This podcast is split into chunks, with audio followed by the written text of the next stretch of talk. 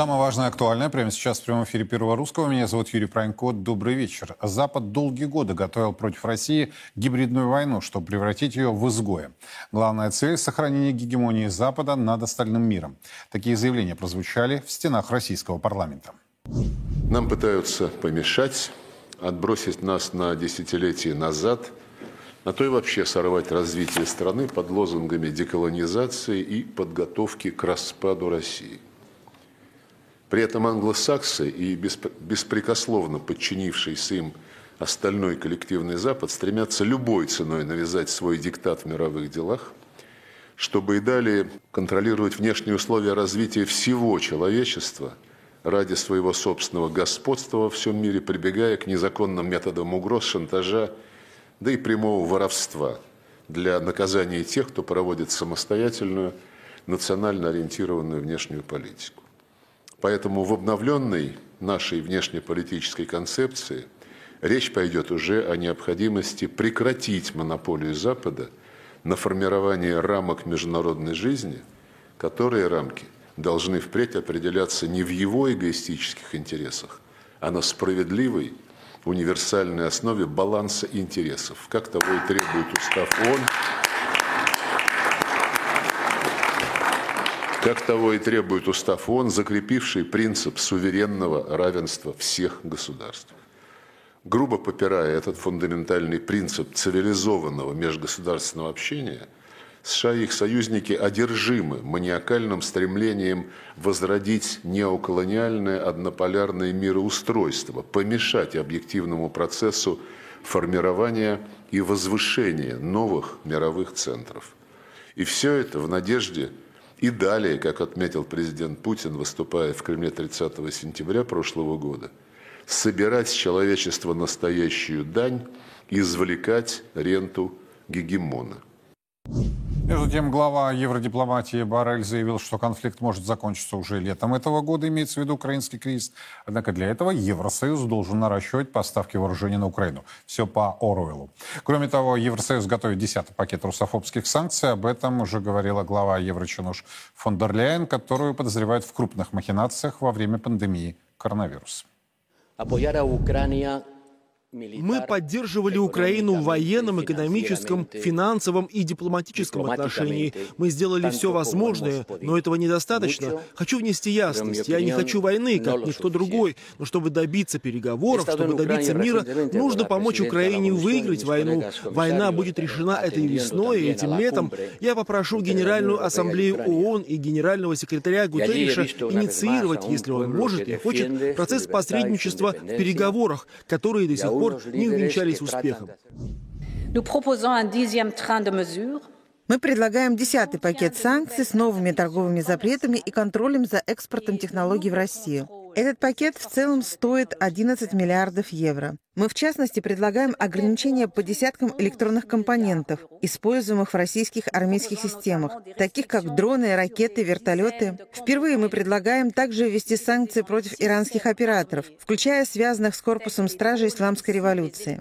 Наш долг сделать это. Наш долг наложить на них санкции. Наша поддержка Украины будет по-прежнему стабильной. Это то, что обещала Европа. Мы сдержали свое обещание. Ну, собственно, в преддверии послания президента Путина к Федеральному собранию мы спросили у наших подписчиков, а о чем, по их мнению, будет говорить глава государства и чего они ждут от предстоящего выступления Путина. Большинство, 49%, считают, что глава государства объявит о том, что начинается Отечественная война. 23% ожидают, что президент назовет виновника взрыва северных потоков. Ждут объявления частичной мобилизации или сообщений о вторжении НЛО, загадочных шаров. А одинаковое количество наших читателей по 14%. Между тем, послы стран Евросоюза сегодня ознакомились со списком товаров, э, экспорт которых в Россию может быть запрещен в рамках так называемого 10-го пакета русофобских санкций. В документе почти 150 страниц. Среди товаров, которые еврочинуши хотят запретить для экспорта в Россию, есть унитазы, биде, смывочные бачки и другая сантехника. При этом алмазная и ядерная промышленность России снова не подпадут под русофобские санкции. Брюссель намерен объявить десятый пакет антироссийских санкций в годовщину ввода а, войск на Украину. Так именно они формулируют данный тезис. Как сообщила глава евробюрократии фон дер Ляйен, он подразумевает ограничение российского экспорта на 11 миллиардов евро. По информации журнала «Политика», послы стран Евросоюза, правда, пока не смогли согласовать этот десятый пакет. Утверждается, что одним из спорных вопросов остаются ограничения на синтетический каучук российского производства. Против выступает Германия. Ну, собственно, этот и другие конгломерат а, вопросов обсудим а, с нашим сегодняшним компетентным гостем. Ко мне присоединяется известный российский экономист Михаил Хазин. Михаил Ильич, рад видеть. Добрый вечер. Добрый вечер. Как вы этот э, большой муравейник э, пытаетесь понять? Да, что Есть их? логический ход мысли? Ну, как бы, что, им велено, они и исполняют. Вот, сказано, придумайте еще что-нибудь. На самом деле они уже сформулировали основной тезис. Основной тезис следующий. Россия будет сопротивляться, потому что она, э, как бы, потому что в ней есть стержень в, в, в виде Путина. Уберите Путина, стержень исчезнет, Россия тут же рассыпется, поэтому нужно убрать Путина. Так что Все, уже... это идея фикс. А кто-то уже сказал, что надо посылать спецгруппы, которые будут... Я напоминаю, что кто читал такое замечательное произведение, которое имеет разные названия, в 70-е годы оно было опубликовано, «А «Момент истины» в августе 44-го, там как бы, главный, так сказать, антигерой как раз возглавляла одну из групп, которая должна была убить Сталина. Вот. И, соответственно, ну что, как, так что нам не привыкать. Ну хорошо, если настолько все серьезно, то откуда сливные бачки, э, унитазы и НСН-техника? Не, ну смотрите, как бы надо... Ну они вот всерьез? Ну надо демонстрировать э, некоторую, как это, имитацию кипучей деятельности. Я прошу прощения, вот я не знаю, как у вас, а у меня, я там, по крайней мере, 3-4 человека, про которых я точно понимаю, что они не врут. Они мне звонили и говорили, Миш, если тебе чего из Германии надо, тебе или твоим как бы, знакомым э, предпринимателям, ты свистни, мы все доставим. Без проблем. Абсолютно. Просто вот, вот ну, ну, ну, Но 150 страниц товаров, которые они намерены запретить экспортировать ну, хорошо, в Россию. Ну, кто-то же это сочинял. Ну, кто-то сочинял, да. Ну как, ну надо же, как это. Э, вызвали каких-то чиновников, они им велели каждому написать в своей сфере. Ты вот за что отвечаешь? За сантехнику? Пиши. Он пишет. А если всерьез? А. Вот открывается Мюнхенская небезызвестная конференция, да? Э, куда летит вице-президент э, США Харрис, куда Россия не пригласили, куда уже приехал представитель китайского, скажем так, э, высшего политического руководства. Ну и вся эта европейская, как не обидеть их, мелочевка, да, собирается на Мюнхенскую конференцию. Кто там, что, собственно, ведомый, кто ведущий? Ну, смотрите, в чем вся проблема? Так. А, я вот все, все э, э, пытаюсь это объяснить. Тут же выходит моя книжка, второе издание э, «Лестница в небо». Я поэтому, как специалист по теории власти, должен сказать, что власть и управление – это два, два разных вида деятельности. И если в там, 18 веке, в 19, первой половине 20 века управляли э, политикой непосредственно представители, э, собственно, власти, то есть, так. ну, элиты, да, назовем это так. Элиты — это верхушки властных группировок. То а, потом, начиная с 60-х годов, произошла революция менеджеров. Угу. И в результате управлять стали люди, которые членами элиты не являются, и с точки зрения так сказать, настоящей наследственной элиты являются быдлом ну, я такое упрощенное слово, которое Из грязи в князь. интуитивно понятно. Люди, у которых нету наследственного опыта, которые, для которых те позиции, которые они занимают, депутатов, министров, а, премьер-министров, президентов, это верх их карьеры, и это верх карьеры их детей и внуков, которые будут про это вспоминать как некое недостижимое как бы вот явление. Именно по этой причине их так легко меняют. Угу. Тут еще и суть состоит в том, что чуть что не так, его можно убрать, и более того, его, его можно выкинуть. Именно по этой причине на каждого из них ведется досье. А, причем началось это довольно давно. Есть совершенно блестящий французский фильм 70-х годов «Смерть негодяя». Желающие э, как бы могут его посмотреть. Он есть в открытом доступе в интернете. А, этот фильм в 70-е годы смотрели все, потому что это там один из, там, грубо говоря, 5-6 фильмов, а, которые у нас показывали с Оленом Делоном. Да, вот было пять фильмов с Бельмондо, пять фильмов с Оленом Делоном, которые, так сказать, все смотрели. Да? Так. Вот. А, причем, что характерно, а, поскольку мы, у нас же русские люди, то мужикам одним больше нравился Делон, другим Бельмондо, а барышням Бельмондо бил Алену Делону просто. Ну, за исключением девочек там 13 лет. Так вот, соответственно, а, а вот эта вот мысль, да как их держать, да, она была уже тогда четко сформулирована. Про каждого имеется информация, да, где он, соответственно, изнасиловал несовершеннолетнего, где он участвовал а, как бы в каком-нибудь как бы безобразии, где он чего украл, ну и так далее и тому подобное. Папочки? Папочки, именно так, да. И по этой причине а, как бы любой из них знает точно, что кто-то, они даже не всегда знают кто, а часто даже себе не представляют, может дать команду вот эту папочку достать и распространить. Ну, то есть и, они конечно, вообще не субъектны, не самостоятельные? Это такие вот фигурки, да, которых переставляют и передвигают. Это аватарки. Аватарки. Причем аватарки очень такого низкого уровня. Именно по этой причине, как и у всякого быдла, у них есть два качества. Первое, они а, как бы самое большее удовольствие они испытывают, когда могут на ком-то потоптаться. Они сделали большую ошибку, они выбрали в качестве вот объекта Россию, Россию и Путина. Угу. Да, это была ошибка. Вот когда они Югославию выбрали, вот, а вот, вот это вот типичный пример их поведения. Да? Это Югославия конца 90-х, на, начала 2000-х. Да? Вот.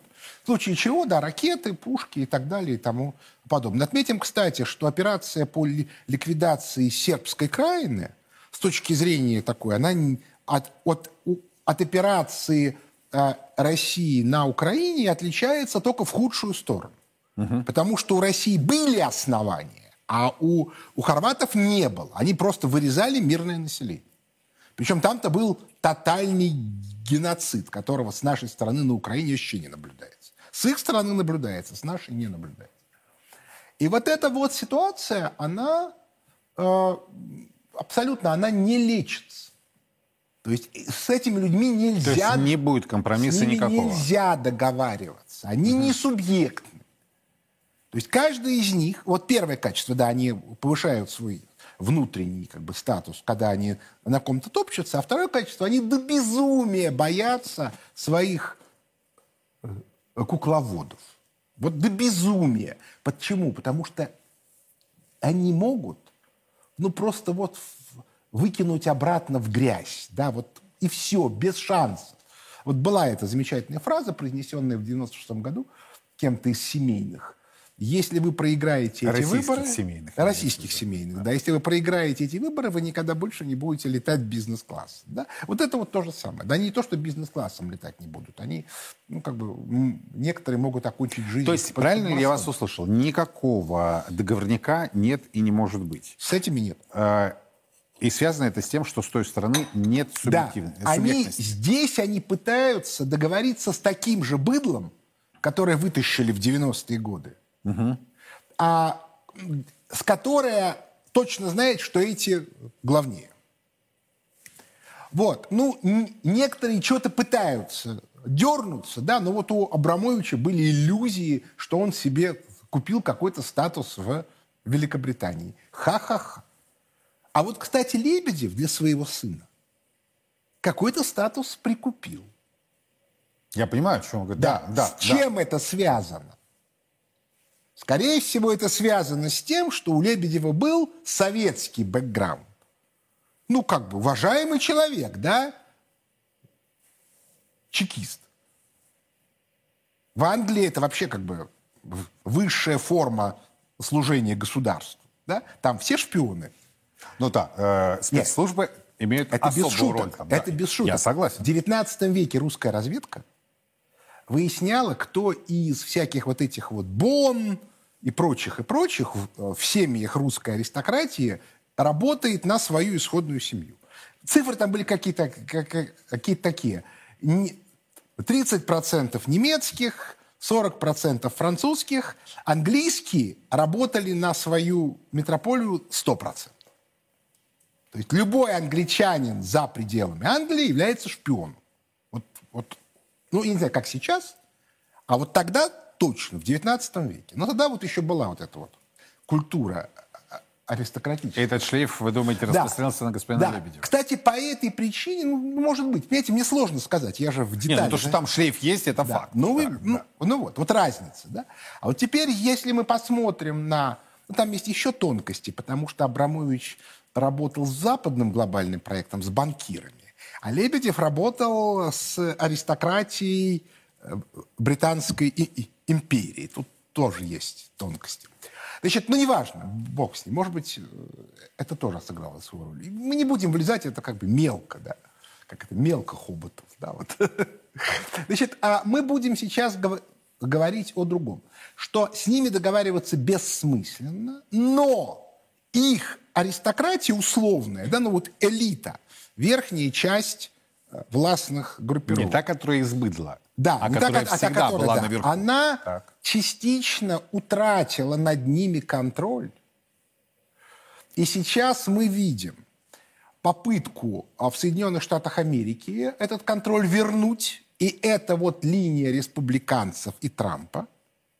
Ну, немножко разное. Да? Если хотите, могу рассказать немножко, uh-huh. что в Штатах uh-huh. происходит, с моей uh-huh. точки зрения. Это попытка сделать это в, э, в Великобритании, где э, вот эта вот аристократия Британской империи пытается отжать банкиров, и мы видим Джонсона, которого, тем не менее, истребили. Но я думаю, что следующий вариант... Хотите, я вам скажу, что такое быдло? Вот э, я вчера показывал Соловьев так. интервью Риши Сунака еще до его назначения премьер-министром, когда он был министром финансов. Да. Ему говорят, ну, все же знают, да, что он, ну так выражаясь пошлым языком, находится на содержании своей жены, которая дочка... Но это ни для кого не секрет. Миллиарда. Секундочку. Да. Ему вопрос, журналистка вопрос задает. Ваша жена владелица фирмы, которая активно ведет дела с Россией. А вы тут санкции объявляете. Это как? На что он делает такое невозмутимое лицо и говорит, ну, я, а я здесь при чем? Это же жены фирмы, я здесь вообще не... ее. Ее, да, я да. здесь не при делах. Ну, вот извините меня, да. Вот, ну, ну, на кого это рассчитано, да? Ну, вот. Но с этой стороны тоже есть те, которые хотели бы, как вы, мне очень этой... понравилась в свое время ваша фраза, вернуть все взад. Вернуть все взад, да. Да. Но они очень все хотят. Но только... И продолжают хотеть. То есть вот, желание не пропало. Вот теперь смотрите, в чем так. вся проблема? Ну, во-первых, специальная во- военная операция радикально изменила логику э, общества российского. Оно и так раньше не любило вот, вот это все, да, так. 90-х да. годов. Но сейчас там очень сильная патриотическая линия пошла, причем очень сильная консолидация общества, причем, что характерно, она идет снизу, а не сверху. Они пытаются ее истребить. И это видно. Стимулирует отток капитала. Дело в том, что теоретически в стране может начаться экономический рост не сверху, а снизу, через малый и средний бизнес. Угу. Но очень большие деньги перераспределяются через оборонку. Угу. И там вот... И, соответственно, а, значит, нужно что делать? Они, они стимулируют отток капитала. Отток в 2022 году в три раза выше, чем, чем раньше а мы все понимаем, да, вот тот же Абрамович, да, он вывел капитал, купил Челси, а теперь кто-то Челси продал и на эти деньги помогает э, Украине. То есть, иными словами, вот и можно смело сказать, что значительная часть вот этих вот выведенных денег пойдут, пойдут на украинскую армию, то есть на убийство наших людей. То есть те люди, которые стимулируют отток капитала, они кто? Предатели, да? Что бы с ними сделали там в 42-43 году? Вот. А дальше, соответственно, а, у нас а, очень сильно изменилось отношение к власти. То есть все время задаются вопросы. А что ты сделал для страны? Купил себе домик на Лазурном берегу? Или там хотя бы домик в Таиланде? или себе купил там какой-нибудь Lexus навороченный или Mercedes, или ты что-то сделал. Ну и так далее. И в стране да. и для страны. При этом я хочу сказать, что происходит ситуация очень сильно, ну скажем, вот что делает Мишустин с точки зрения экономики? Угу.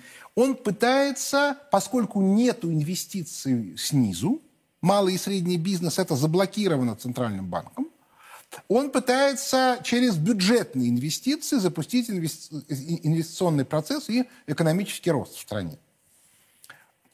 В оборонке, может быть, это и работает, хотя и там есть масса корпораций, где еще сидят представители 90-х годов. Но в регионах, скажем, вот я рассказывал истории про то, как через концессионные соглашения выводятся бюджетные деньги. Типичный пример – это город Новосибирск, угу. где просто вот поликлиники строят с завышением сметы там в, три, в два, в три раза, и при этом, соответственно, поликлиник нет. А, и еще одна замечательная история. Когда Мишустин предъявил концепцию развития Сибири, а, значит, новосибирский губернатор, новый, который а, бывший мэр Вологды, вот, а он, соответственно, начал объяснять, что концепция Мишустина плохая. У нас есть своя концепция, мы ее будем делать. При этом те деньги, которые он получает, они уходят в никуда. То есть, иными словами, мы видим прямой саботаж, да, вот в, конкретно в городе Новосибирске. Это повсеместно по региону? Ну, Или а, это я про это читал и про некоторые другие регионы. Про Новосибирск я знаю точно, потому что я читал документы. Тут я просто знаю, да, потому что у них а, в ЗАГС собрании областном есть люди, которые эту ситуацию вскрыли. Более того, там прокуратура даже возбудилась, или Следственный комитет, я помню, они потребовали, чтобы эта ситуация была устранена, а он ничего не делал. То есть его в какой-то момент напугали, но потом снова. А в Красноярске глава правительства уже, по-моему, полгода сидит под следствием или как бы там под домашним арестом, как-то там все вот так вот. И таких регионов много. Но это и понятно, это люди, вот, которые выросли... Это столкновение федерального центра, федерального уровня с региональными элитами из-за куска пирога или что? Нет, вот это на... столкновение новых э, элит и новых идей с элитами 90-х. Это вот это. То есть это более фундаментально. Да, ну, на, ну мы же понимаем, что мэр Вологды это Мордашов. Ну, ну ты же как бы что там? Все, все все прекрасно понимают. Он, конечно, сейчас может говорить, Мордашов в смысле, я здесь не при делах. Ну, мы что, мы, что, мы дети, что ли? Да. Вот. И такая ситуация, она очень часто. То есть старые кланы 90-х годов. Причем тут еще одна очень важная вещь. Эти кланы, как и всегда бывает в таких случаях, они начинают э, существовать сами собой. Угу. То есть, может быть, никто специальной команды и не давал. Да, ну вот так вот, вот, вот, вот оно вот так вот и живет. Да, знаете, знаете, как раковая опухоль, да, она начинает высасывать все, все ресурсы. Это, кстати, не только наша проблема. Сейчас Соединен... Вот очень важная вещь. Что происходит в Соединенных Штатах Америки? Буквально вот две недели, в течение двух недель.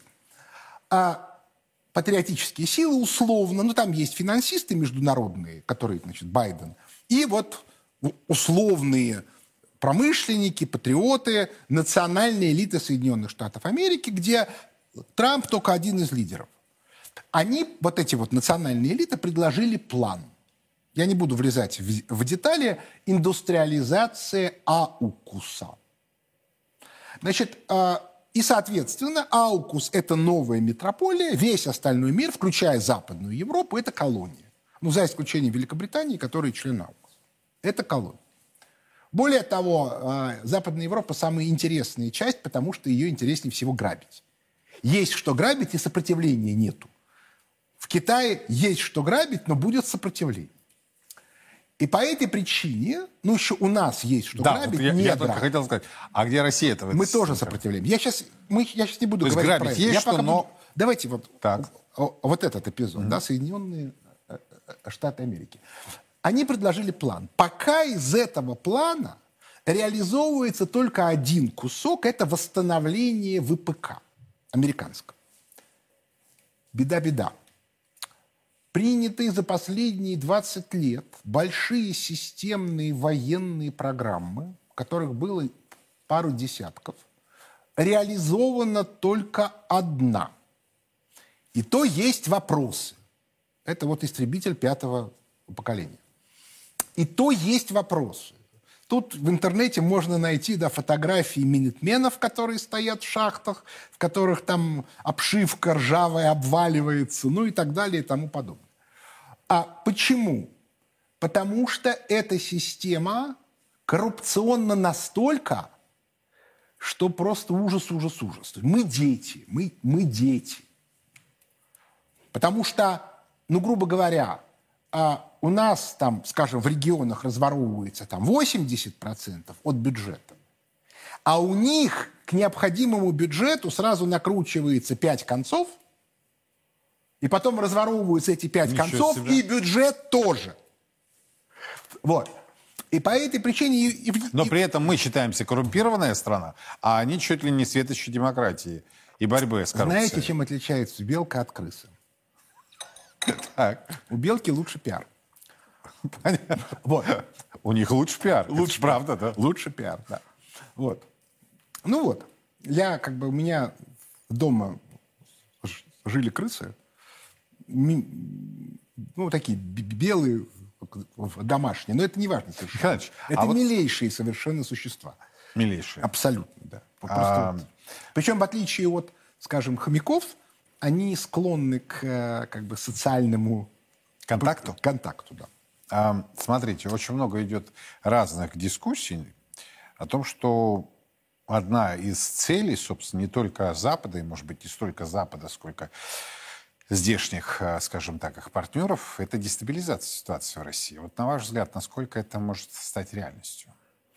Попытка. А... Красиво это, говорит, раскачать лодку, да? Я более жестко формулирую. Дестабилизировать. Ну да, но уже же сказано же, да, убрать Путина. Как можно убрать Путина? Либо заговором, они об этом уже открыто говорят. И это тогда совсем Кто-то сказал, в окружении Путина у нас есть люди, да, мы да, да, работаем. Да, да, на этой неделе. Да-да-да. Ну вот. Либо Майдан. А как будут звать на Майдан, очевидно, патриотические или полупатриотические лозунги плюс а, деньги за участие. Вытащить на улицы Москвы там 200 тысяч людей, а дальше уже там их с помощью специальных зомбирующих. Ну, собственно, мы видели в Минске. Тут есть одна проблема. Во-первых, вытащить на улице Москвы 200 тысяч. Это все-таки не Минск. Угу. Да, люди другие.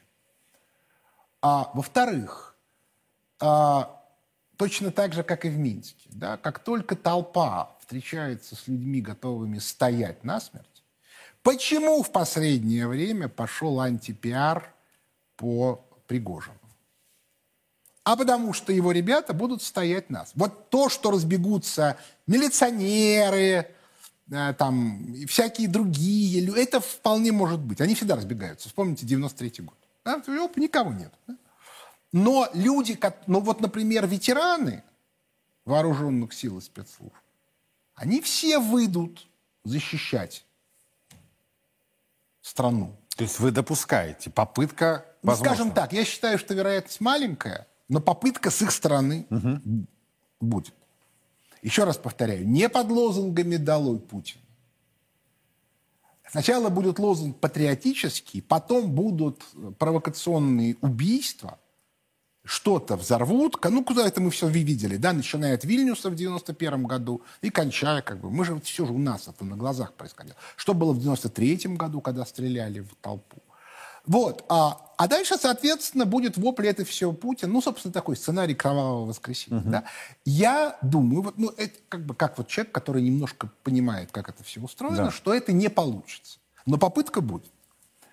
А, соответственно, кстати, одна из предыдущих попыток, вы будете смеяться, там были даже, там был даже спецназ одной из, одного из тогдашних партнеров. В логике, что сейчас мы эту толпу направим на Кремль, а этот спецназ Кремль быстро э, возьмет. Вот. Их просто засекли, да? Не, не удалось направить толпу, да, то есть они до Кремля не дошли. Вот. А, так что всяком может быть. Что может нивелировать подобный сценарий. Вот, ну это как риски. бы, это пускай профессионалы занимаются. А, то есть вы отдаете на... Хорошо. Не, ну что, собственно, я в Это этом деле не, не специалист. Я могу вас уверить, что люди, которые сейчас этим занимаются, они это все прекрасно понимают. Вот. А, а что касается э, террористического акта, тут как раз э, это уже, это тоже специалист. Но, понимаете, это ж не я все придумал, это же они все говорят. Но, собственно, с точки зрения здравого смысла, а что еще можно предложить? Выборы, что ли? Ну, смешно. Смешно. А украинский кейс, как долго это все будет продолжаться? Это такой клондайк для западного быдла? Ну вот смотрите, а, да, вот давайте мы посмотрим на эту ситуацию немножко по-другому. С точки зрения э, роль Великобритании в Аукусе. Велик- Фран- а, британский монарх, глава вооруженных сил Канады и Австралии. Возможно, разные варианты. Представьте себе, что Великобритания сколотит свою валютную зону ху- худо-бедно. Из кого она может сколотить? Только из Западной Европы. Значит, что Западной? Из Западной, да. Ну, не Восточной же. Что нужно сделать для того, чтобы была Западная Европа? Первое. Надо там дестабилизировать ситуацию. Мы видим. Второе.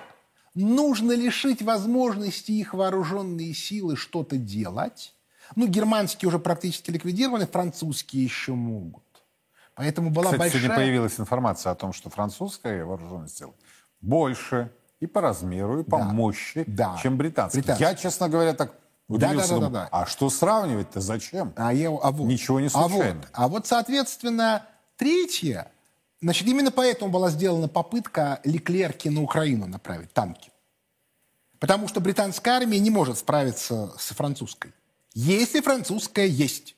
А теперь представьте себе, что вся вот эта вот мусульманская община а, начинает крупный террористический акт по всей стране. Вот сейчас, видите, пенсионный возраст поднимают, да, там демонстрации туда-сюда. Во Франции.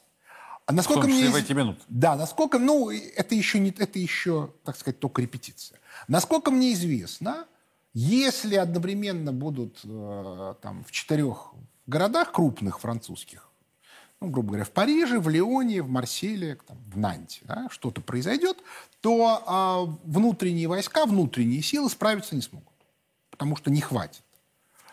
А выводить армию против своего народа очень страшно. И в этот момент Великобритания благородно говорит, а вы мы сейчас поможем.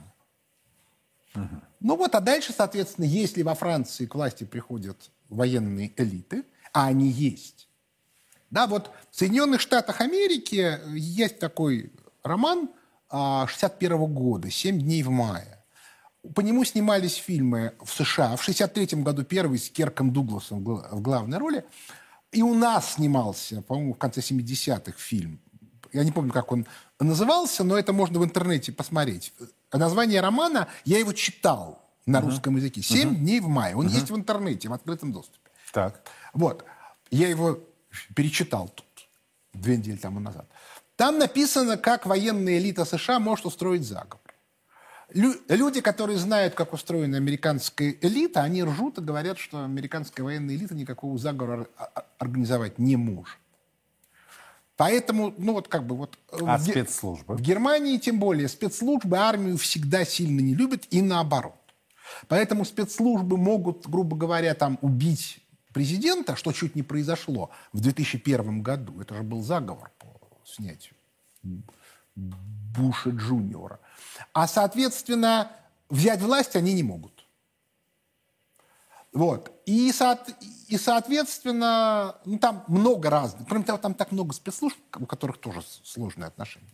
В Германии тоже нету. То есть единственная страна а, в, на территории Западной Европы, в которой военная элита, а, существует еще, б, способна взять власть, это Франция. Именно по этой причине нужно ее сейчас ликвидировать. Именно по этой причине Франция свои вооружения на Украину старается не направлять. Но очень много идет разговоров о том, что США делают ставку на Польшу. А, Понимаете, польское общество к современной польской элите относится весьма и весьма скептически. Примерно треть населения Польши относится к, к России хорошо, а еще треть индифферентно. Русофобами там являются даже меньше трети. И это в Польше. Это в Польше. Которую нам преподносят как чуть ли не плацдарм. Ну, нет, они хотят из нее сделать плацдарм, угу. но, вы знаете, опять-таки, не могу не привести цитату. Да? Значит, моя книжка «Воспоминания о будущем» посвящена памяти Сергея Ильича Гавриленкова, который был, а, он окончил ВИИЯ, и специалист по немецкому языку. Но он потом работал в экономических структурах ООН одно время и в Германии. Так вот, он был переводчиком. Он был переводчиком на переговорах по объединению Германии, Мидовском, по Мидовской линии. И он был переводчиком на нескольких крупных маневрах Варшавского договора. Так. И вот министр обороны ГДР, там какой-то там генерал, вот Сережа был к нему представлены. Как-то раз они сидели уже там после каких-то мероприятий, пили протокольных, пили кофе вдвоем. Ну или не кофе. И, и, значит, и тот ему говорит, Сережа, я только что, ну, Сережа тогда был сильно моложе, да, я только что, таким на хорошем русском языке с немецким акцентом, я только что видел, как разворачивается в наступление польская дивизия.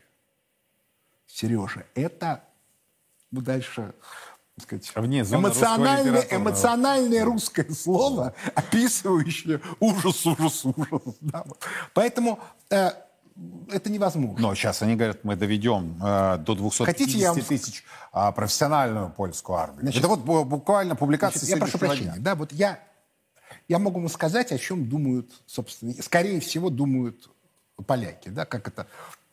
А, вытаскивая из генетической памяти да, логику э, бабушки Едвиги, значит, я могу сказать следующее, что я считаю, что логика поляков сегодня – это логика божьей коровки или скунса. То есть они всеми силами демонстрируют разного рода свои качества, которые э, говорят, не трожь меня, это бяка это бяка, не надо это трогать. Ну все. Я ядовит. Ну не ядовитый. Скунс не ядовитый. И божья коровка тоже не ядовитая. Она противная. Я понимаю. Я понимаю. Бяка. А, я вот буквально через э, пару минут вынужден буду вас отпустить, да. но задам этот вопрос. На ваш взгляд, вот э, год, который, собственно, только наступил, это год реальных изменений? Это год реального перелома? Или это, собственно, год а, несбывшихся надежд и прогнозов. Это год радикальных изменений. Радикальных? Радикальных, да. Ну, во-первых, смотрите, в Великобритании был очень сильный козырь, которым он давил и на нас, и на Иран, и на всех. Это была Турция. Эрдоган ужасно не хотел воевать с, с Ираном. Вопрос, хотел ли он воевать в Армении, я не уверен, потому что Иран бы точно бы вмешался, и мы бы с большой вероятностью вмешались. Турция не может жить без наших рынков. Это тоже Эрдоган понимает. То есть если эта войнушка начнется, то местные турецкие элиты Эрдогана снесут, так или иначе. И тут бабах, землетрясение. И у Эрдогана железобетонная отмазка. То есть как бы Лондон, ну, ребят, ну я не могу ничего, ну это невозможно. Вот, вот это Идите невозможно. в пень. Невозможно, да. Поэтому у Лондона, значит, главный козырь из колоды выпал. С одной стороны. С другой стороны, Байдену, скорее всего, было жестко сказано. Вот эти придумали план индустриализации Аукуса. Хороший, плохой, но он уже публично, в публичном поле. Угу. Придумай от имени банкиров план, сохраняющий вот эту вот мировую либеральную элиту, позволяющую со всех брать деньги. Придумай. Он произнес речь. В ней были какие-то явно попытки какую-то концептуальщину сказать. Но получился какой-то... Во-первых, там она сшита белыми нитками из разных кусков. А во-вторых, ну нету там никакой идеи. А дальше, соответственно, а, следующий этап, вместо того, чтобы сказать, я иду на следующий срок, как некий символ, реализовывать вот этот план, он говорит, я тут подумаю. Ну, из чего все сделали немедленно вывод. Все, у них нету плана. У вас есть план «Мистер Фикс», помните мультик? А у России есть план? А у России, конечно, есть план. Более того, у России есть план индустриализации в масштабах Евразийской экономической зоны. А Евразийская экономическая зона – это Россия, ближайшее окружение Иран, Турция, арабский мир, как минимум. А там еще может быть Вьетнам, а там может быть Корея, а там, глядишь, и Япония. Потому что как американцы Японию Михаил да вы оптимист. Не, я не оптимист. Прям я, такой. Я смотрю на... Я смотрю... Если бы я не написал 20 лет назад книжку, в которой описал распад мира на валютной зоне, то можно было бы считать, что я как бы фантазию, а кремлевский мечтатель. Есть определение. Да, не кремлевский мечтатель. Да. Вот. Но, ну, читайте книжку. Она, кстати, переиздана именно в том виде, в котором она тогда была. «Закат империи, доллары, конец Пакс Американ». Там все написано. Вот то, что сегодня происходит. При, при, причем это описано как следствие развития экономических процессов. Не потому, что я это нафантазировал. Угу.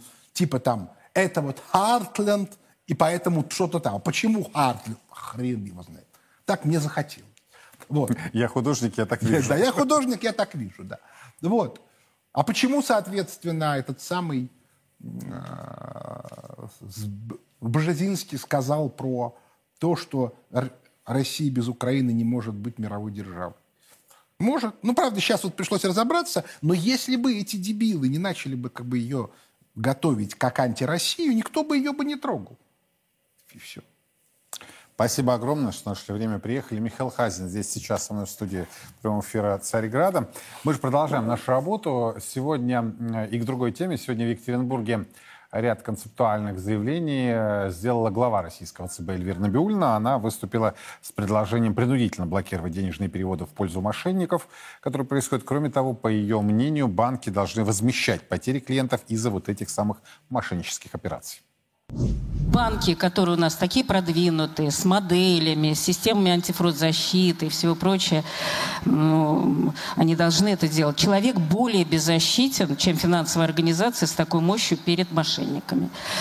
И, э, кстати, это вопрос не только знаний, когда человек попадает э, вот, под влияние мошенников, это и некоторая психологическая готовность. Да? Человек может быть психологически уязвим в какие-то моменты своей жизни. И не всегда знание спасает. Перелома, о котором мы говорили в первом вопросе, мы не достигнем, если мы не сможем э, достичь перелома в этом вопросе по возмещению ущерба. Но к этой теме, я думаю, мы еще неоднократно вернемся. А сейчас к другой еще одной важной теме. В России зафиксировано резкое сокращение численности работающих пенсионеров по старости. В минувшем 2022 году их стало меньше более чем на 600 тысяч человек. Ключевые причины – смертность, повышение пенсионного возраста и массовые увольнения с работы с целью получения индексации пособия по старости, которое проводится исключительно для неработающих стариков. По данным Социального фонда России, средняя страховая пенсия по старости в России сейчас достигла 20 600 рублей, увеличившись на 14% по сравнению с предыдущим годом. Ко мне присоединяется Александр Сафонов. Александр, Матвей, добрый вечер. Вечер. Но можем ли мы говорить о неких промежуточных итогах а, так называемой пенсионной реформы? То есть цель достигнута, минус 600 тысяч работающих пенсионеров только за один год. Или, собственно, слишком цинично все это звучит? Нет, но ну здесь э, сложилось э, ряд э, факторов, э, которые носят э, объективный характер. В первую очередь надо принять во внимание то обстоятельство, что на численность э, пенсионеров, безусловно, повлияла э, пенсионная реформа э, в силу того, что в период до 2028 года предусмотрен переходный период. И напомню, что каждые полгода, начиная с 2019 года, увеличивался возраст выхода на пенсию. Соответственно, каждый год наполовину сокращалось количество новых пенсионеров, но при этом смертность ведь никто не отменял. И 2020-2021 э, год э, были э, очень плохими с точки зрения демографии. И в основном, так сказать, это причина сверхсмертности от ковида.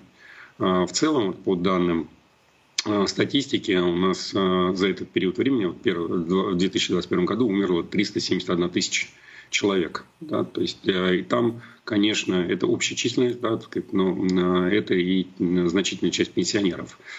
А дальше что у нас будет происходить? У нас количество работающих пенсионеров было на пике в 2019 году где-то 7,5,5 миллионов человек, uh-huh. да, но по мере вот пенсионной реформы у нас количество рабочих пенсионеров будет к 2025 году сокращаться до 5,6 миллиона человек. Но ну, также надо принять во внимание, что безусловно, играет роль и то обстоятельство, что пенсионная э, как бы, э, реформа или вообще просто пенсионное э, право, оно создает проблему для ну, компенсации, да, так сказать, вот потери рабочей силы. Ведь нам надо в первую очередь рассматривать так сказать, этот аспект да, как наиболее важный. То, что нет индексации пенсии рабочим пенсионерам, и как следствие, так сказать, люди сейчас теряют интерес продолжать трудовую деятельность, ну, в силу того, что э, уровень инфляции за последние два года превысил 20% в, сред... в целом. Да, за, вот, и, естественно, когда пенсия э, э, с точки зрения покупательной способности там, теряет одну пятую, да, это очень существенный удар по бюджету. И в этом плане э, пенсионеры предпочитают выйти с рынка труда, а, чтобы получить индексацию а, пенсии. А дальше, для того, чтобы сохранять это право, они просто переходят в неформальный рынок труда, ну, если, так сказать, он а, их воспринимает. И это серьезнейшая проблема с точки зрения того, что неформальные трудовые отношения, они первые, так сказать, бьют по э, бюджетам субъектов Российской Федерации, поскольку никаких налоговых отчислений в данном случае не происходит в бюджеты регионов и муниципалитетов, безусловно, так сказать, теряет доход и социальный фонд, да, поскольку они уплачивают страховые взносы с работающих. Ну и, конечно, уровень э, качества условий труда и заработной платы, но я уже не говорю об эффективности труда неформальной экономики, ниже, чем в экономике стандартной. Поэтому здесь ну, то есть вот получается, что, собственно, то, что произвели в рамках так называемой пенсионной реформы в том виде, как они было реализовано, это фиаско. Но я по-другому-то не могу это воспринять. Э, ну, скажем так, э, тем не менее, так сказать, э, был доби, до, как бы достигнут определенный первые два года финансовый результат, это сокращение расходов на пенсионное обеспечение. Хотя... А, ну то есть если взять за основу эффективность работы чиновников, снижение затрат на стариков, ну да, очень эффективно. Да. Но при этом, конечно, э, частично, так сказать, э, значит, эта финансовая экономия, она была съедена за счет э, решения, там, если вы помните, да, в среднем там, проиндексировать дополнительную пенсию на тысячу рублей. Поэтому... Небезызвестная фраза министра финансов Силуанова. Да, ну поэтому в принципе, в принципе, если вот это оценивать в целом, как бы результаты, ну мы не смогли добиться того, чего хотели. Да? То есть, а вот, Александр, смотрите, я хочу вот еще успеть с вами э, такой аспект обсудить. Вы сказали о том, что э, э, люди старшего поколения выходят осознанно, э, увольняются, идут на индексацию, а затем, э, как вы говорите, в неформальной, я это называю серые схемы, черные схемы. Ну, все мы понимаем, да, о чем идет речь. А возвращаются на рынок труда. А если к этому присовокупить, а, Э, частичную мобилизацию, которая была проведена. Б, э, достаточно существенные, есть разные экспертные оценки, от полумиллиона до миллиона это э, наших сами соотечественников, которые по разным, ну скажем так, вот мягко буду да, формулировать, покинули пределы России. и того порядка полутора миллионов рынок мог рабочих рук лишиться. Причем достаточно молодых и в массе своей образованных. Здесь мы можем получить или уже получили деформацию рынка труда, и какую роль могут сыграть э, пенсионеры или те люди, которые потенциально, э, которых называют предпенсионеры? Ну, давайте вот воспользуемся данными Росстата. Да, то есть с 2017 года по текущий период времени численность рабочей э, силы сократилась более чем на миллион человек. Это и без оценки того, что вы сказали. То есть это, это без оценки тех, кто уехал э, в период частичной мобилизации.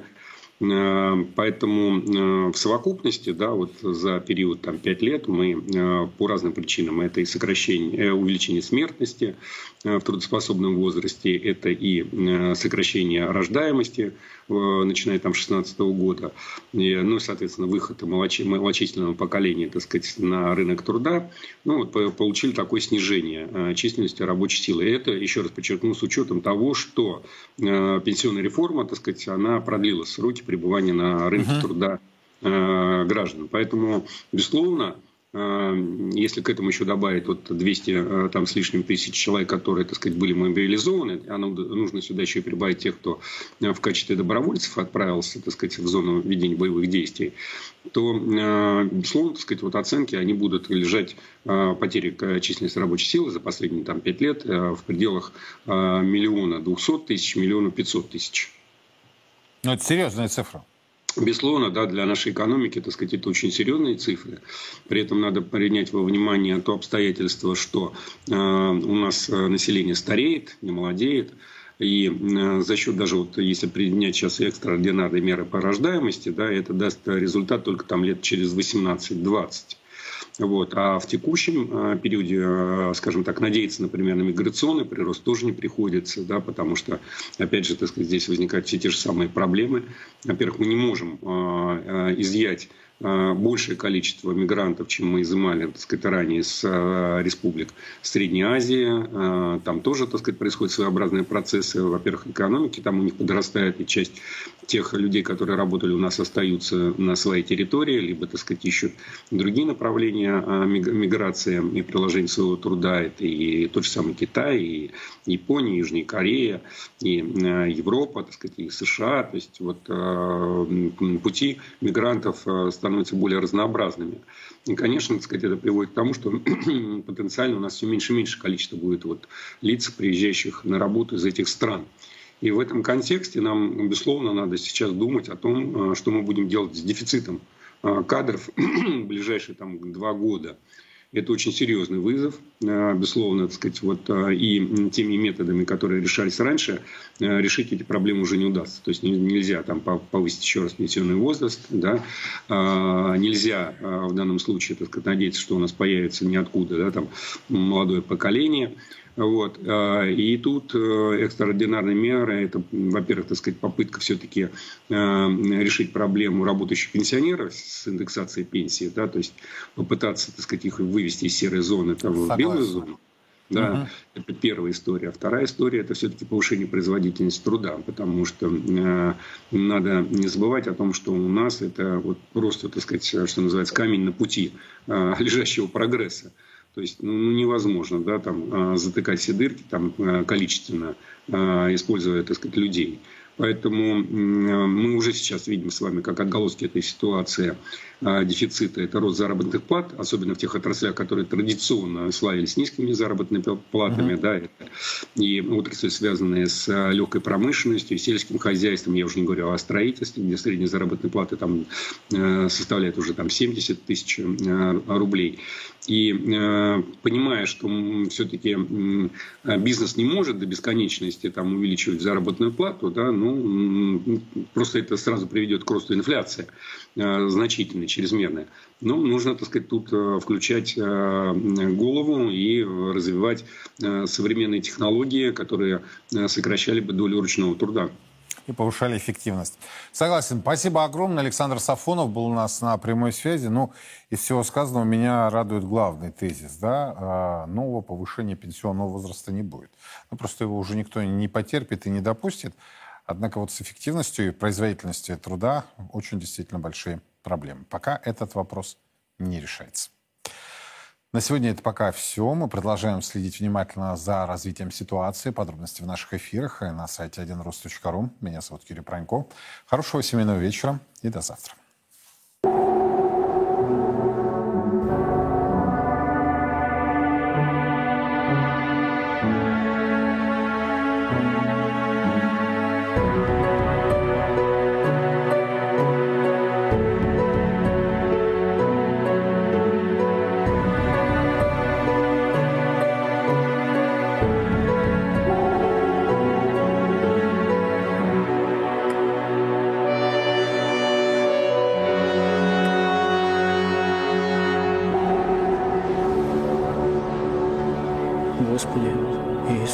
Христе, Сыне Божий, помилуй меня грешного.